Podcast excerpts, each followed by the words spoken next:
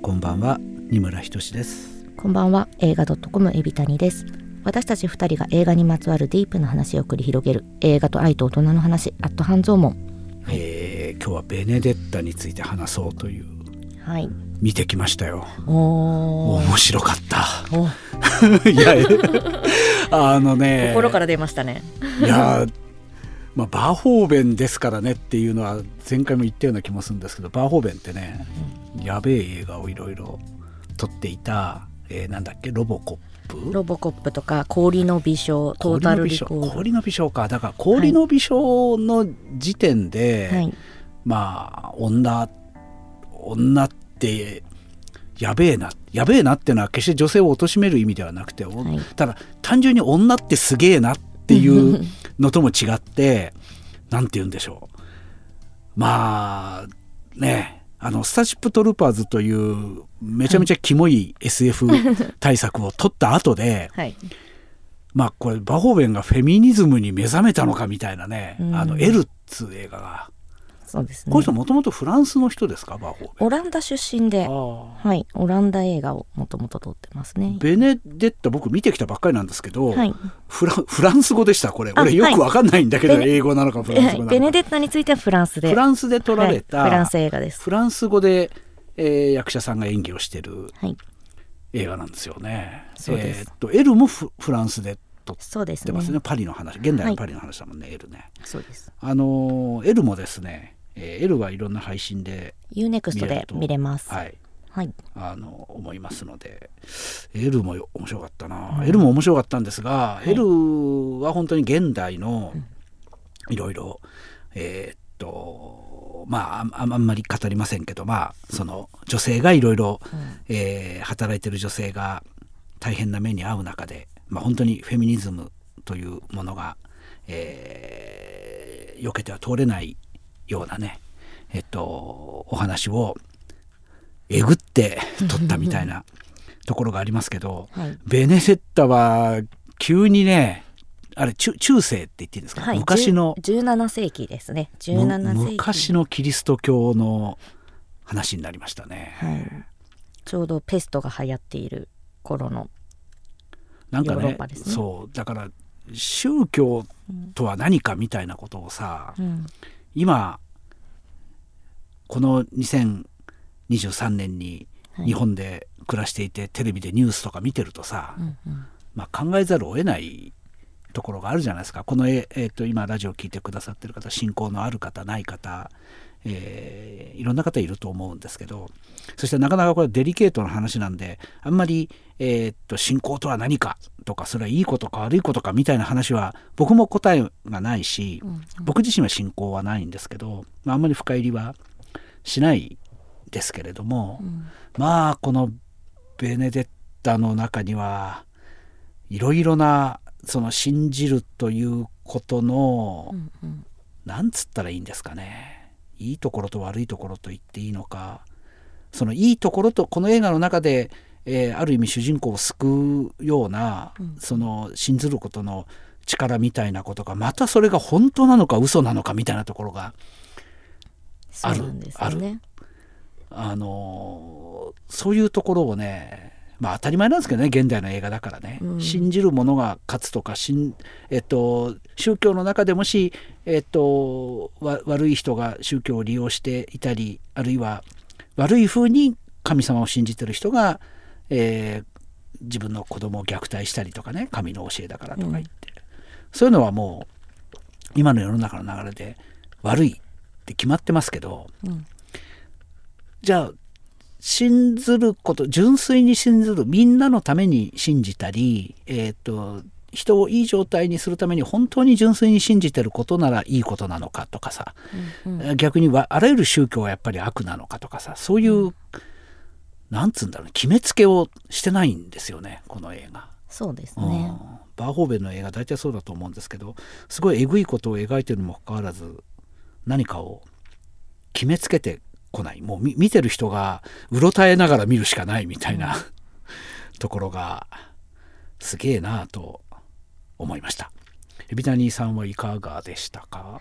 いやなんかこれがあの実在の人物うん。を描いてるっていうのがうん。また結構衝撃だなっていうのもありましたし、うん。まあ、さっきちょっと言いましたけどペストの時代うんにこのし宗教を信じてはい。ある種守られるというかはい。よりこう、まあ、みんな信じたいものすがりたいものっていうのが強くなった時代っていうのが、まあそれこそ今のコロナ禍の現代ともすごい通じるものがあるんじゃないのかなっていうのはちょっと思いましたね。なんかこう信じてさえいればこの人の周りにいれば、うん。私はそのペストっていう疫病にかからないで。疫病にかからないっていうようなちょっと周囲のそういう期待だったりとかうんっていうのがまあちょっと見えてまあいろいろないろんな風に取れますしね。風刺っぽくも、逆に信じたものの風刺っぽくもなるし信じなかったものへのなんかまあちょっとまあなんて言うんですかね、うん。言いにくいですけど、うんうんうんうんうん。そうね。まあまあ映画見た方はお察しください、その辺はね。あのなかなかちょっと、えーシビアなテーマの映画なんで、うん。言いにくい話も絡めながら今話しております すいません言葉にできなくてうまく。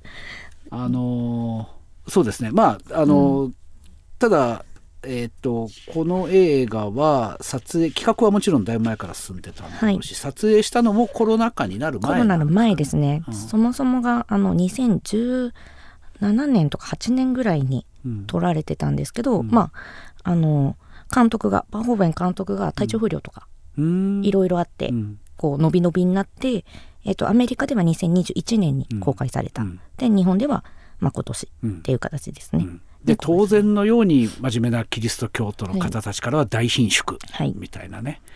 でも、えー。あの監督はあの私は史実を元にして書いているんだから、はい。はい。あの批判される筋合いはないっていうふうに コメント出してますけど、まあ解釈っていうかセリフが相当ね あのやべえからこれ現実にベネディッタっていう人が本当に何百年前、400年ぐらい前？そうですね本当にいて本当にこういう目にあったっていうことが記録に残っていたとしても、うん。まあ監督の意図は明らかで、あの真面目な人を怒らせるために撮ってる、決してユーモラスな映画ではないんだけど、はいでもさっきエビデンさんおっしゃった風刺の意味みたいなところはありますよね。ありますね。ただあのまあ真面目な人を怒らせるっていうのはだけど本人が誰よりも真面目である。監督自身が実はこれ真面目に撮ってるっていうのは、多分バーホーベンのさいやロボコップだって見ようによっちゃあれ怒る人怒る話だと思うし、そういう監督なんだと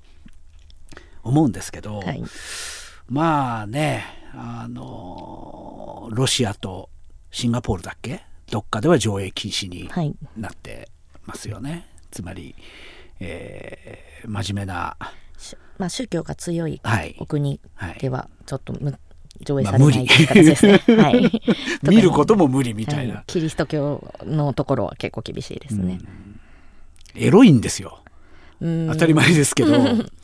あの私ですねまあ仕事柄ですね、はい。えー普通の世の中の男性よりは、えーっと女性2人の女性同士が、うんえーイチャイチャしたりイチャイチャ以上のことをしたりする映像とかですね。映像だけではなく実際肉眼でですとか 普通の男性よりは見てる方だと思いますし、まあ、もっと言うと女性がご自分で、えーご自分を気持ちよくしてるとことかも、えー多分普通の人のえー100倍ぐらいの数は見てると思うんですけど。そうですね。なかなか見れるものではないですからね。はいはいはい。あの女性同士のエッチな映画としては、まあいやあのベネデッタのさんのお体素晴らしいですね。でその相手役の、あの彼女のはい。ボディもまたちょっと対照的で、うん。2人ともその、えー修道場でありながらエッチなことをする2人の女主人公うん。の肉体それぞれ素晴らしいんですけどまあベネデッタさんの女優さんの体のエロさね。うん。それは確かにすごいんですけどはい。ただあの女性同士がその丁寧にいろんなことやってるっていうエッチなことしてるっていう意味では、うんうん。まあこれを超えるレズビアン映画はたくさんあると思うんですけど、うん。あの見てる前でさやっちゃいけない使ってはいけないものを使ってベネデッタさんが、はい。えーまあ、インターネットラジオだから言っていいと思うんですけどいわゆるオナニーをなさるじゃないですか、はいあれエロいですね。一瞬のシーンなんだけど 別に長くしつこくね、はい。ポルノではないんで、うん長くしつこく何カットも撮ってるわけではないんですけど、うわやってはいけないものを使ってうん。女優さんが真面目に オナニーしてるぜっていうか修道女がいやエロかったですね。あの私あれ、はい。すごい女性同士っていうよりも、うん。途中からベネデッタがまるで男性だなとか、はあはあはそういう見方もできます、ね。はい。そういう見方もちろんできるし、うん。映画のテーマで言うならば神様相手にやってるっていねうことですよね。まあでもなんかある種、まあ、ずっと彼女は、まあ、イエスの花嫁だっていう言い方をしてますけどうん。なんかどっちかっていうと、イエスになりたいのかなっていう。面白い見方ですね、はいなるほどね。最初はさ、うん、夢少女じゃないですかあの人。そうですね。もうそれこそ信心深い。キリストが助けに来てくれるみたいな、はであああいうことだからああいうこと自体が本当に真面目な、うん。あるいはまあ、まあ、真面目な真面目なっていうのかな。そのセックスというものを否定的に考える、うん。えー宗教、はい。えーみだらなセックスってことをしなくて済むために宗教というものの、うん宗教っていうものの持ってるオーガズムというかね宗教っていうものの持ってるエクスタシーみたいなのが、えー人間を肉欲に溺れさせずに、えー住んでるんだと、はい同じ神様を信じてるからエッチなことしなくて済むんだみたいな部分ってあると思うんですよ、はい。一つの宗教ってね。それがまた問題になったりする。あの宗教自体が性性というものを憎んだり、うん。えーこう人間の心のエネルギーって僕はねなんか割と古臭いフロイト信者だったり信者ってわけでもないな、うん。えっと、フロイトっていう人が言い出したあの人間って割と心の底でエッチなことを大体考えてるよねみたいな。ざっくり言うとね。はい。無意識で。まああの僕はそういうふうに思ってるんで、えー宗教というものもそういう目で見てしまうところがあるんですけれどあのなんだろう。それが、まあ、否定否定できないというかでも真面目な人はそこを否定したいんだろうなっていう、うん。あのベネデッタのまだ若い頃の,、あの彼女がカリスマにどんどんなっていく前のねうん。あの夢の中でイケメンのキリストを見るわけですよね。ほん。でいろいろそこで、まあ、象徴的ではあるんだけどつまり男性との具体的なシーンはないのでそこで起きてることは非常に象徴的なそしてバーホーベンだから当然グロテスクなねうん。ことがいろいろ起きるんですけどあれは本当に少女っていう感じなんだよな。それがうん。ね考えてみたらあのもう一人の娘が、バルトロメア。はいはい。やってきて、うん。で彼女がっていうか、まあ、彼女のベネデッタの親が彼女を救うわけですよね。うん。彼女こそ彼女は宗教に虐待されていたわけではなくてまあまああのまあこれ今ネタバレ全開で言いますけど、要するに親から虐待されていて兄弟からもね。兄弟からも虐待され、性性暴力を受けていて、うん。まあ、要するに社会から虐待されてるわけですよね。世の中から自分が弱いものであるっていうあの貧乏な女である。そこの一家に生まれた女である。っていうことでそれは決して多分あの時代異常なことではおそらく恐ろしいことに異常なことではなかったんだと思うんですけど、そういう人が本当にたまたま縁があって、えーベネデッタと出会い、うんまあ、ここでここに住めばっていううんあのアジールっていうんですかね逃げ場所になったわけですよね。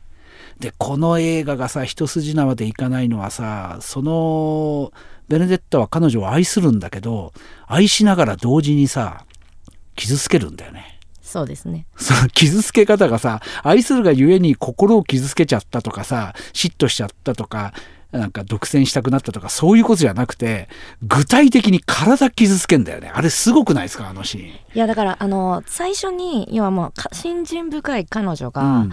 なんかその、まあ、夢を見た時に、うん。あのキリストの声を聞いたっていう夢を見た時に、あのイエスは痛みでしかこうはい。響かせないってこう愛を示さない。はい。言ってか彼女は要はもう8歳ぐらいからずっとここ6歳か。はい。6歳から修道場修道院にいてまあ、あある種愛し方を知らなくって、うんキリストからの愛しかうん。愛だと思っていないうん。から、そういう意味で傷つけるっていうことが愛。うん。痛みが愛なんだっていうのは、ちょっとなんかこう思ってしまったのではないかっていうのはやっぱりありますね。うんあとあそこの修道院が私結構あそうなんだって思ったのが、うん。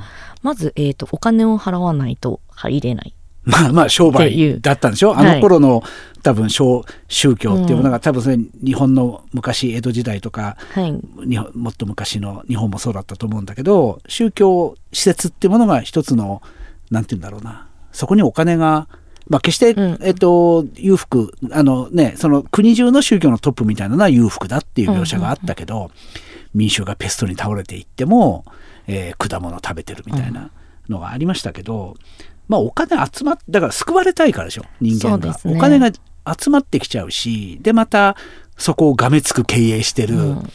でもその一方で要は元し、えー、と娼婦だとかはいなんかそういう人々がやっぱりこう集まってきて、はい、逃げ場所として、ね、そうですね。なんか駆け込む駆け込む寺として、そういうところが、うん。なんか要は多分処女なのがもともとベネデッタうん。だけ、うん。うん。ほぼ、うん。まああの多分修道院長の娘さんも、うん。あのおそらく処女でしたけど、うん、あの人はもう純粋培養だからね、はい。あそこでね、でもそれ以外は全員多分性体験があるまあ、生態権があるっていうか。あるというかあのつまり現実社会、うんうん。えっと、世間の中では女性だっていうことによってうん。虐待を受けまあてきた人たちの逃げ場所、まあ修道院長も子供を産んでるのであれ誰はなんだろうね誰のお父さんなのかなとかは思いましたけど、うん。でもまあそういう意味でまあ少なくともまあ虐待じゃないかもしれないですけど、うん。虐待じゃなくてもまあでもそういうふうに愛愛というか、まあ、男女のそういう恋愛だったりっていう絶望してるっていうとこですか？あいやえっ、とそこの経験があるからこう、うん。愛っていうものがこうだよってか、うん。あと神様の愛についてもそう曲解しないではあはあの受け取れるのが彼女だけある種ちょっと曲解してしまったというか。ベネデッタと、はい。えー院長の娘そうですね。の2人だけが、まあ処女で修道子供の頃から修道場になるっていうあの場所にいたっていうね、うん。あのベネデッタの前の修道院長。はい、あのクソババア。最高ですね。なんていい芝居だろうと思って 僕ラットランプリンさんです。ねなんですよ、はい。僕後になってえっとホームページで役者僕ね本当あの有名な役者さんもさ、はい。あの外国の方の白人の方とか黒人の方の役者さんの名前は分かっていても、はい。でこの映画で、えー若い頃この芝居やったみたいなのを名前で覚えててもさ顔がなかなかうん。区別がつかなかったりするんで、うわこれ今のシャルシャルシャルロット・ランブリング？ランプリンはい。いやーえっと何の映画とか出てる人でしたっけ？大女優ですよね、はい、なんかね、まあ、最近で言うと「さざ波」っていう映画でアカデミー主演女優にノミネートとかはい。されてたはい。方ですね。いやーさすがだなと思いましたね。あんな嫌なババアいないですよね。まあだけどその人が最後まで嫌なババアかっていうとまたそうではないですね。っ。ていう。でもそれは実はいい人だったみたいなそんな単純な話じゃないじゃないですかあれ。全然違う。いやーすごいですね。あの,、あの演技。もう目のお芝居だけでその彼女のがめつさとか対面を作る感じとか、芝居がうまいってこういうことかっていう。いやあとそのなんて言うんですかね最後の方の憔悴しきった顔とかも、はいはいはいはい。もうあの正気がさっきまであんなにギラギラの、なんかこう政権闘争じゃないですけど、うん金にがめつくみたいなうん。感じの女性がこう、あもうなんかあのベネデッタに何かを言われて、うん。完全に正気を失ったっていうのが、うんあすごいなって本当に思いましたね。あれだから病気で生命力っていうこともあるけれども、まあだからそそうなんだよね。生命力っていうことと信じるっていうこと宗教を信じるっていうことの関係とかね、あのいやね変な話だけど自分が死んでいく時に自分は何を信ずるんだろうっていうこととか思いましたよ。うん。あのあの辺の下り。な何人か人が死んでいくじゃないですか。ね。死んでいく下りを見ていやね、えーなんかエッチな話をしてたかと思うとこういう話をしますけど僕最近自分がやっぱり死ぬことを考えるんですよね。うんうんまあ、別にそう死んでもいいなっていうか今これで死ぬんだったらまあそう悪くもなかったかなっていうような気もするんですけど、ね死のでも死の瞬間死の瞬間っていうか死ぬってことが分かった前ぐらいからどういうふうに思ってどういうふうにあがくのかっていうことはそうなってみないと分からないし、うん。その時にやっぱり宗教があった方が宗教じゃなくてもいいな。宗教じゃなくてもいいんだけど、うん。そのベネデッタに見えていた神みたいなものが、まあ、多分あった方がいいんだろうなっていう気はするしそれがあのいわゆる宗教じゃなくてもいいのかなっていうふうに思うのはやっぱりあの、ばあさんがねあの修道院長が、はい。ずっと彼女は修道院に身を捧げてきた自分でそれを選んだみたいなこと言ってますよね、はい。劇中で。私は宗教人っていうあのしかもそのこの修修道院を管理する、えーことみたいな。あるいはその町全体に、えーっと救いを与えるみたいなことに身を捧げているんだ職業として身を捧げてるんであって彼女はベネデッタのようにはキリストから愛されてないですよね。どうどまあうどうなんだろうね。そうですね。でうん。もやっぱり彼女にとって一番大事なのはキリストじゃなくて娘だった、そうね、うん。からやっぱりその娘をうん。失った瞬間にあのでもさ娘を失うまでは金だって思ってんじゃないの？かな金っていうか修道院を、えっと運営することっていうふうに思ってるんじまあそうゃないですか？そうですね、うん。ある程度やっぱりまあなんかプライドじゃないですけど、うんそこに、まあ、彼女自身の人生が全部置いてあるって感じはしますよね。そうそうそうそうそう。うんうん。だから娘がああなるまでうん。娘が本当は娘が大事だったな母一人子一人なんだっていうことに気づかなかったみたいなところも感じるんだけど、だって一回ほら娘をさ、まあ、犠牲にしてるわけじゃないんだけど、まあ、娘はあれに絶望したわけですからね。ね。母の言葉に絶望したわけですからね。うんうん。うん。いやーすごいドラマですね。あの、うん。娘と母のあのドラマすごいうん。と思ったんですけどで一方のね、うん。あのベネデッタとあの彼女のはい。レズビアン関係もなかなかすごいし、うん。あとまあその有害なおじさんとしてのねあのはい。でも私あの教皇太子のラストシーン大好きですね。いいですね。いあのね。君は最後まで嘘をつくなっていう。いやだからさこれ本当に一体誰が、あの宗教をちゃんとやってる人が、うん。宗教の世界に生きてきた人が神から愛されたのか、えー幸せに死んでいくのか天国に行くのかどうなのかっていう話でしょあれ、うん。全部。ね。ビッタニさんは何かこう自分のだ大事なものっていうかそれを信じていれば、それを掴んでいれば天国に行けそうなものって何かありますか、いやないんですよね。うん いや本当に宗教も無し無信教ですし、なんか特にこれっていうのは全くないので、うん。でそれこそ未婚こなしなので、うん。この後の人生どうやって生きていくかなはそれこそ私も結構うん。最近考えるうん。ことですね。うん。なんかその、まあ、宗教ではないけれどこう何か何か確固たるうん。自分の中で信頼できる何かっていうものはやっぱり欲しいなってすごい考えてますねうん。最近。ベネデッタがうん、持っていた握っていたものってはい。あのつまりキリストのビジョンを見るわけだけど彼は、は彼女は、はいだけどあれかキリスト教ではないですよねかいいたんですよねどう考えても彼女自身の在り方っまあていうのは異端なんですかねあれは。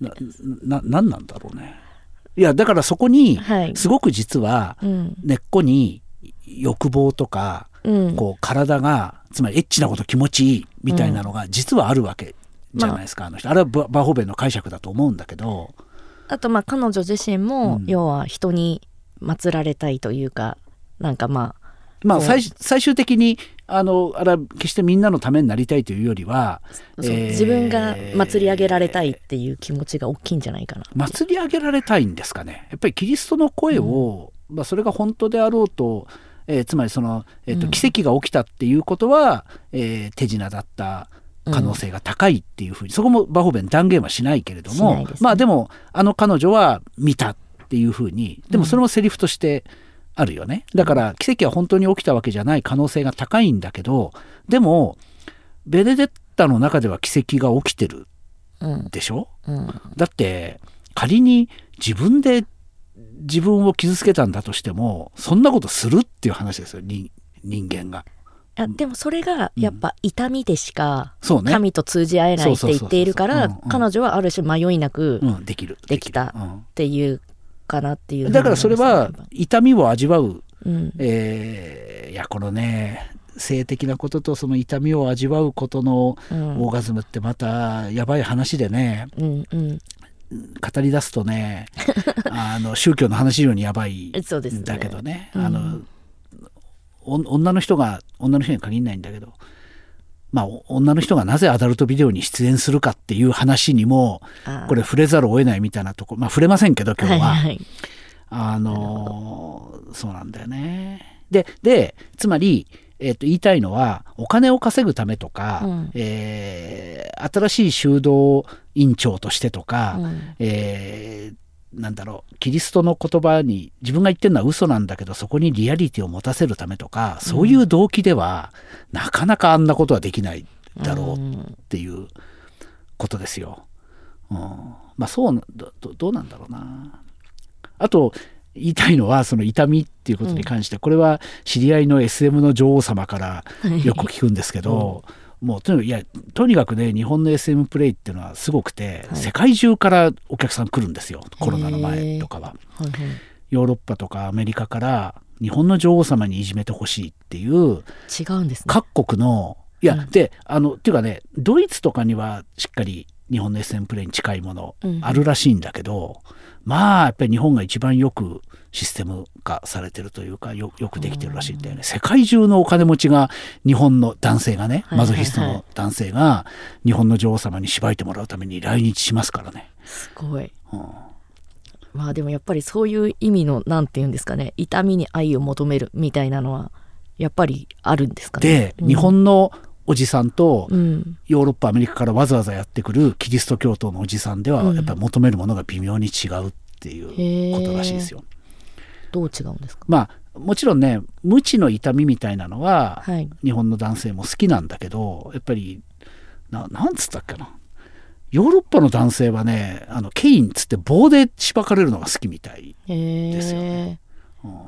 でも今回もムチはすごい出てきたじゃないですか、したね。しかもムチは全部自分で自分を叩くため自分で自分を叩いてましたよね、うん。だからあのあくまでもヨーロッパ的な、まあ日本でも無知好きな男性も女性もたくさんいるんですけど無知打たれることをね、無知打たれるってことはその神様との契約において自分を罰しているっていう。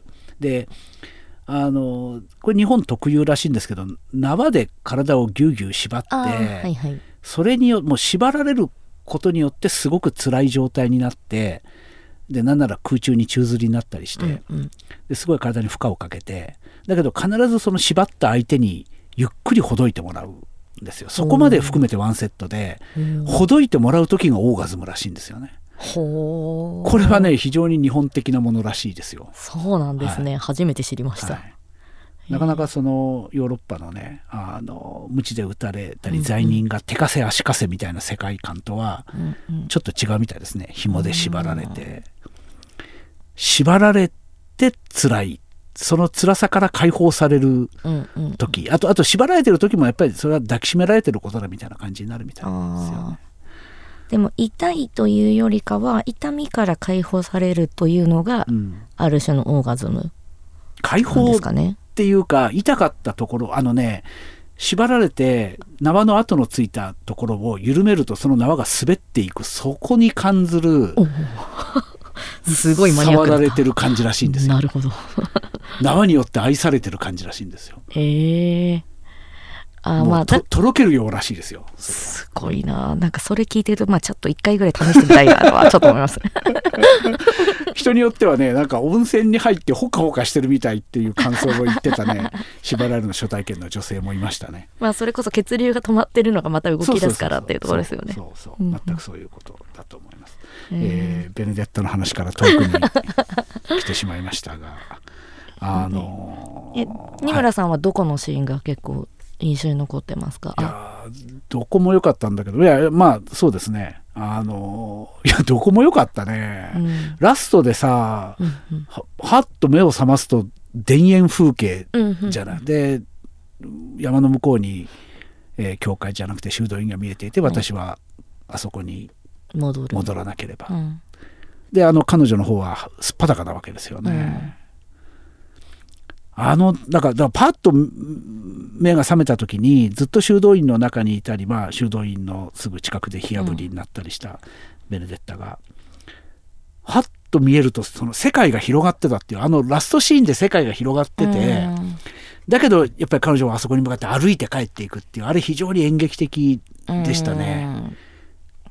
だだから決してハッピーエンドではないっていうかまあね史実。あの、うん、彼女はあれで帰って数十年間、まあ、そう処刑されたわけではないんだけど許されたんだけどまあでも牢屋で閉じ込められていたっていうね、うん、いやでででもそういう彼女がそういう女性がいた？どうやら神と喋ったらしい。そういう女性がいてあんな大事件を巻き起こした。っていうことがちゃんと歴史に残っ歴史っていうか書類として修道院に残る書類として残っていて。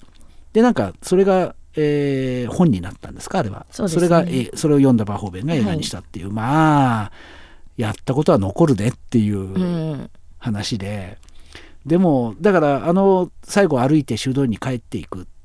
もしかしたら死刑になるかもしれないけど歩いて帰っていく。その時にあのなんだろう石垣の中修道院の中にいた時は見えなかった。本当に広い世界が実は外に広がっていたんだっていうのはあれはさっきも言ったけど非常に演劇的で舞台がバッと崩れた瞬間みたいな感じがして、でも彼女にはある種あの塀の中がやはり安心できるというかまあ彼女はそこでしかおそらく生きていけないでしょうね。うん、そうだね、そのだからの残りのその地下牢で天井を全うしましたっていうのが生きていくことだったのかどうなのか。彼女の生きていたっていうのはまさにあの、うん、いろんな出来事がやっつぎ早に起こったあの何年かのうん。うん、あの映画で描かれたいろんな事件のところで彼女はもう本当に生きていて、うん、彼女の中では本当に神の声を聞いたのかどうかは分かんないけども聞くしかなかったんだっていう感じだったんだと思うんだよね。うんうん、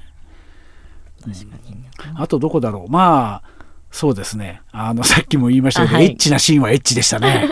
いや、あれ、そう、私が男性的だなって思ったのが、はい、胸を見せて、みたいな。はいはいはい、はい。あれが、相手の裸を見たがる。そうですね。なんか、うん、いわゆる、おかず的な感じで、うん、なんか、それで一人でするっていうのが、なんか、ちょっと男性的な気がするなっていうのはちょっと思ってみて女性が女性の体に興味を持つっていうのは、うん、まあこれもまたね、あのー、今月これが配信してる時の今月か、はい、えー、っとやっぱりあの前回話した大英のさ昔の映画で、はい、えー、万字っていうやばいレズビアン映画がレズビアンとも限らないか、はい、まあ。まああれは三角関係ですね、はいはい、男女の。本当は四角関係なんですけどね、まああのまあそれそれについてはまた僕の文章で書いた本のコラムを読んでいただけたらと思うんですけど、はい、あの万字もさ、うん、女が女の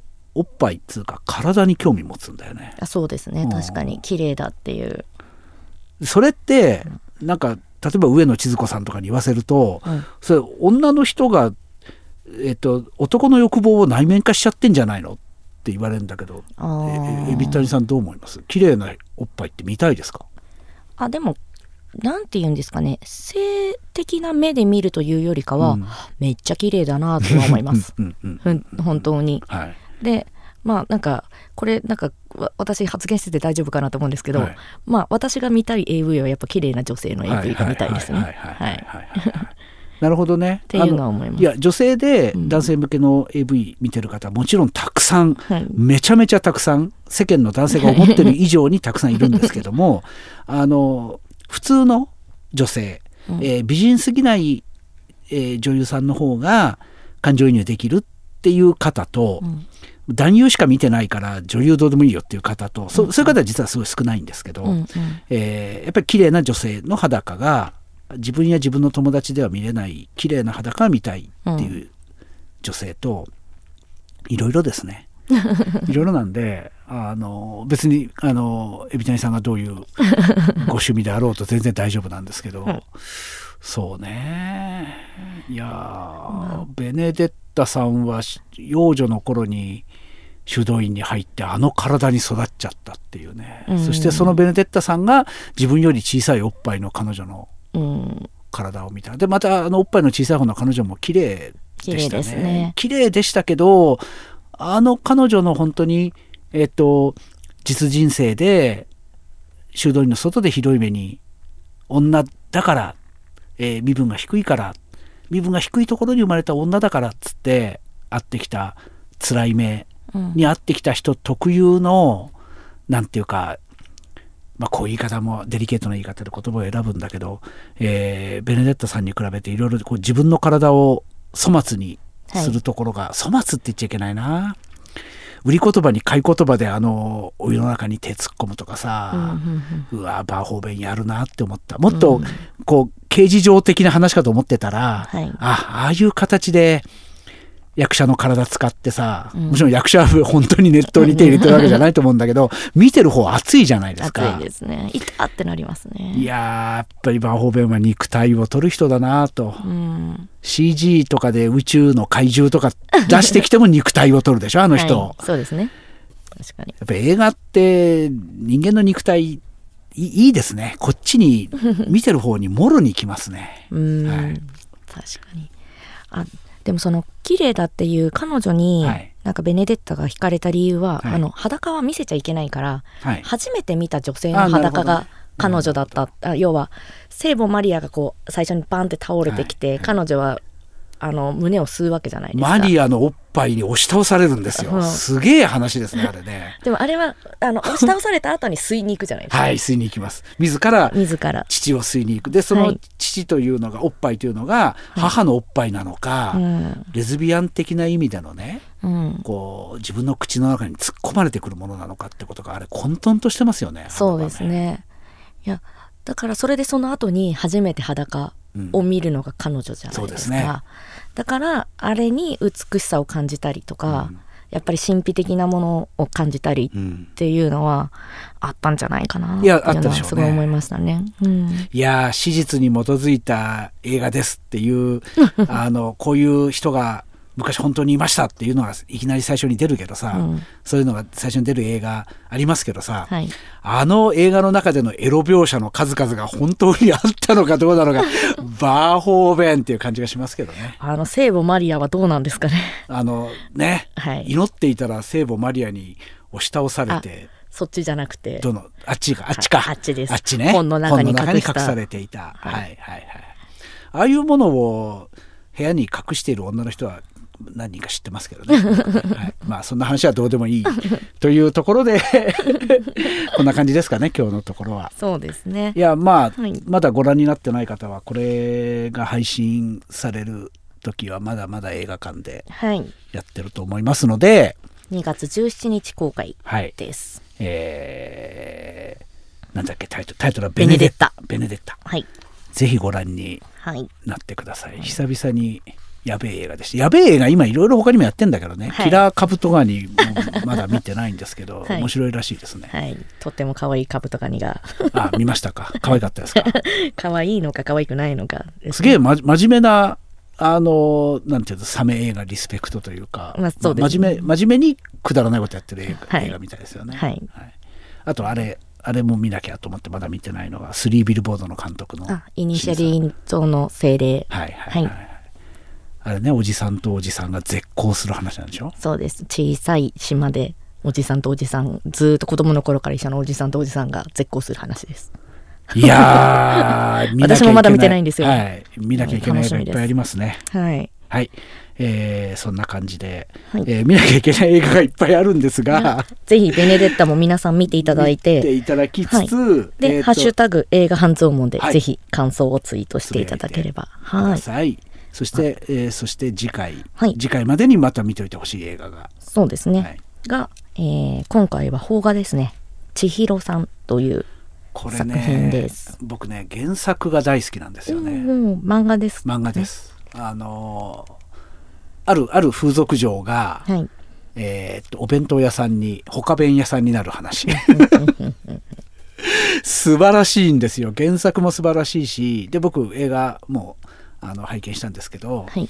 えーっと映画にかん原作に完全に忠実というわけではないんですが、うんうん。えー監督も監督今泉監督ね、はい。監督が本当に頑張っていてで、役者さんたちもなかなか良くて、有村架純さんですはいね、はい。うんあの有村さんが元風俗嬢の他弁屋さんをやる映画です。簡単に言うと、はい、えー2ぜひ。月23日からネットフリックスで配信とが劇場でも公開されますので。なるほど。はい、はい、ぜひ。じゃあぜひまああの次のはい、次回えー3月8日に配信ですので、それまでに。それまでにはい。見といていただけたらまたネタバレありで、はい、その映画の話をしましょう。しましょう。はい、そんな感じでした。えーお相手は二村仁とはい、映画 .com エビタニでした。おやすみなさい。おやすみなさい。